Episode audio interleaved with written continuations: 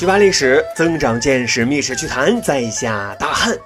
上学那会儿啊，都背过白居易的《卖炭翁》，来，咱复习一遍啊。卖炭翁，伐薪烧炭南山中，满面尘灰烟火色，两鬓苍苍十指黑。卖炭得钱何所营？身上衣裳口中食。可怜身上衣正单，心忧炭贱怨天寒。哎呀，等等等等啊！其实整个诗文啊，大伙应该都记忆深刻，描述的是唐宪宗李纯时期的社会场景。可怜的卖炭翁辛苦烧了千斤木炭，衣着单薄，却心忧炭贱怨天寒啊！目的就只有一个，木炭啊能卖个好价钱，让全家啊活下去。可是呢，半路上遇见了皇宫里那些服饰华丽且威严的大太监们，只给了半匹红绡一丈绫，就强行把木炭啊收归国有了。小时候读到这里啊，心里就想，唐朝这是自己被自己玩坏的吧啊！腐败黑暗，鱼肉百姓，这样的国家能长治久安吗？难道当时就没有人想要管管吗？长大些才知道啊，不是没有人管，而是在唐宪宗爷爷唐德宗的时候，就有人提出啊，要破解这一个问题。当时啊，安排宦官到集市上强买强卖的行为啊，叫做公事，公，皇宫的公啊，主要目的就是因为朝廷本来就经济紧张，为了维护体面奢华的生活，就只能啊从民间搜刮民脂民膏了。提出要解决问题的这个人啊，也不是别人，正是唐德宗的儿子，也就是唐宪宗的老爸李诵。当时李诵还是太子，有一天啊，李诵跟自己的一众士族进行头脑风暴，讨论的就是当今为政的弊端。大家一致认为啊，公事就是最大的弊端，造成民间积怨，民不聊生的啊。李诵当时就表态了啊，我要将今天跟大家讨论的成果禀报父皇，撤销公事。但是呢，在这一次啊热火朝天的头脑风暴当中，他的一名侍读名叫王叔文，却一直啊沉默不语。人群散了之后呢，李诵呢就留下王叔文问，哎，为什么默不作声呢？王叔文的回答着实让李诵啊后背发凉。他说什么？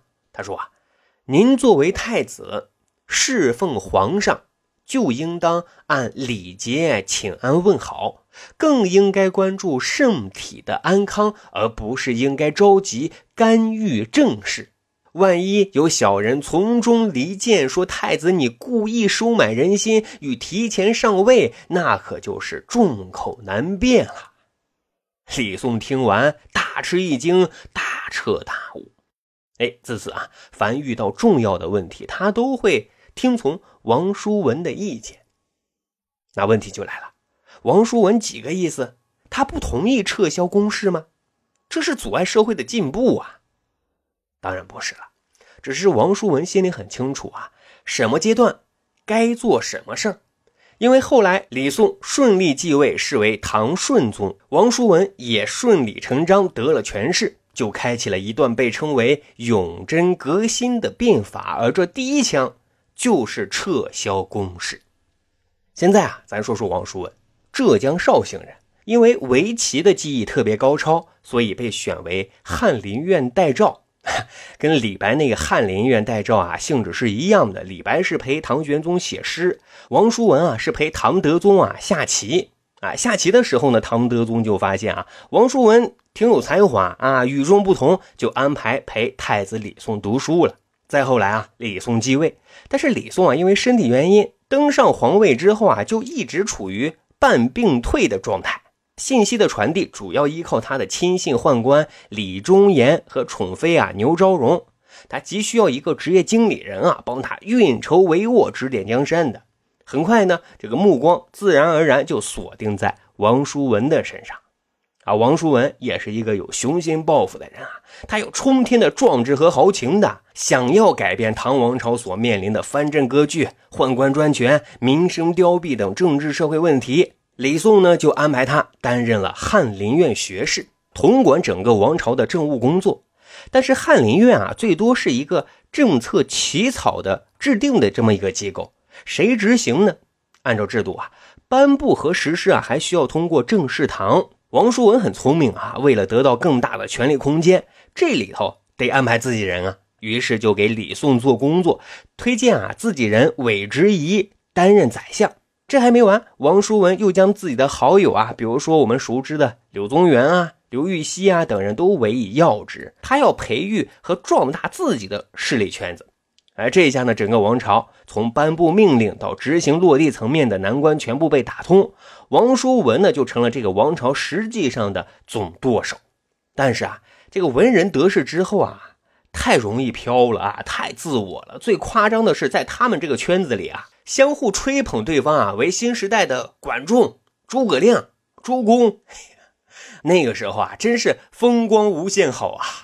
但无论怎么样，现在他们可以大展身手，施展自己的抱负了啊！要说王叔文变法革新的第一枪还是蛮惊艳的，他宣布取消公示，恢复市场秩序。这实际上啊，就是向宦官专权开枪，因为这彻底切断了宦官啊，他们利用公事谋取私利的这么一个来源。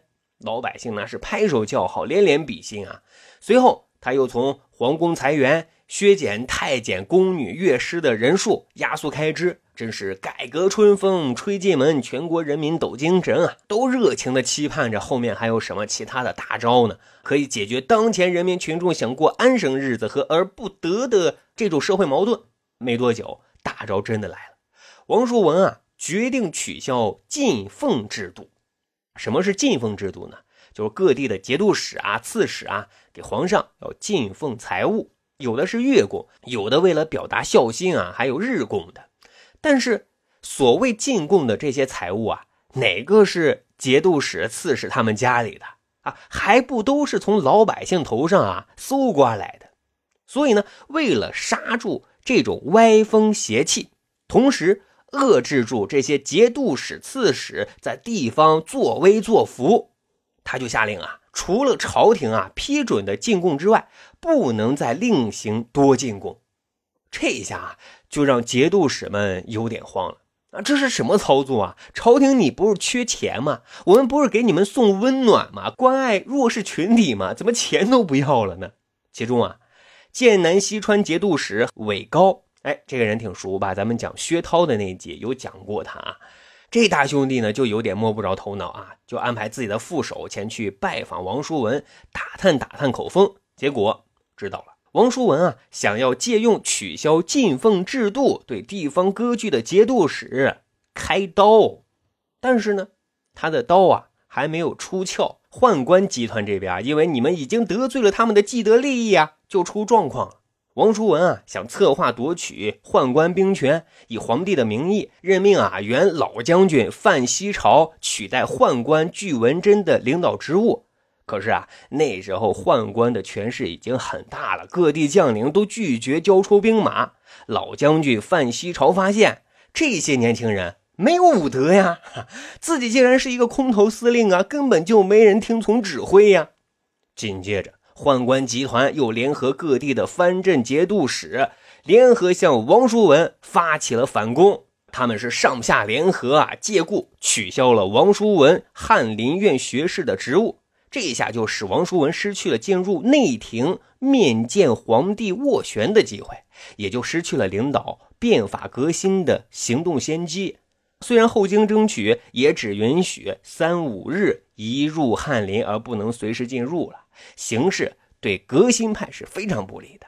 然后呢，就是剑南西川节度使、河东节度使等啊，也相继上书攻击革新党派。最最要命的是啊，这个时期王叔文的老母亲去世了，按照规定他得回家守孝了。突然一切风向都变了，王叔文领导的革新变得岌岌可危了。肯定有小伙伴疑问啊，唐顺宗李诵不是挺王叔文吗？为什么革新变法还岌岌可危呢？各位啊，要知道这个时期唐顺宗啊已经是一个大病号了，他的大多数信息还是来自大太监李忠言以及他的宠妃牛昭容。王叔文想要跟皇上见面太难了，包括这个时候啊，皇上他是泥菩萨过江，自身都难保啊。因为后来在太监集团的操纵之下，唐顺宗啊被逼退位啊，让他的儿子李纯继位了。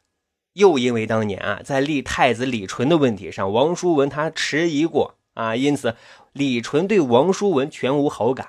李纯登基之后，王叔文及他们互称的新时代的管仲啊、诸葛亮啊、朱公啊的盟友就全都被贬谪了。自此，永贞革新就彻底宣告失败了。而一年之后，王叔文也惨遭杀害了。各位啊，这是一次原本春风得意的变革，但变革运动被扼杀，也让唐朝政治更加的黑暗。但似乎啊，这也注定是一次失败的变革，因为王叔文的小圈子变革啊，其实也是文人集团的乌托邦之梦。因为在没有足够的力量支撑之下，想要改变一个帝国积重难返的面貌，无疑是一种痴人说梦啊。好，长见识，长谈资，这就是咱今天讲的啊，文人失真了，武将失德了，唐朝啊，他就失去了一次复兴的良机呀。咱还有一个去吧历史的小分队，如果您对历史边角料很感兴趣，欢迎大家关注十里铺播客频道微信公众号，然后回复数字一就可以添加大汉的个人微信，经过简单审核之后啊，大汉就会邀请您进入这个小分队当中，咱就可以谈天谈地聊历史段子。本期节目就这样，感谢收听，咱啊下期再会。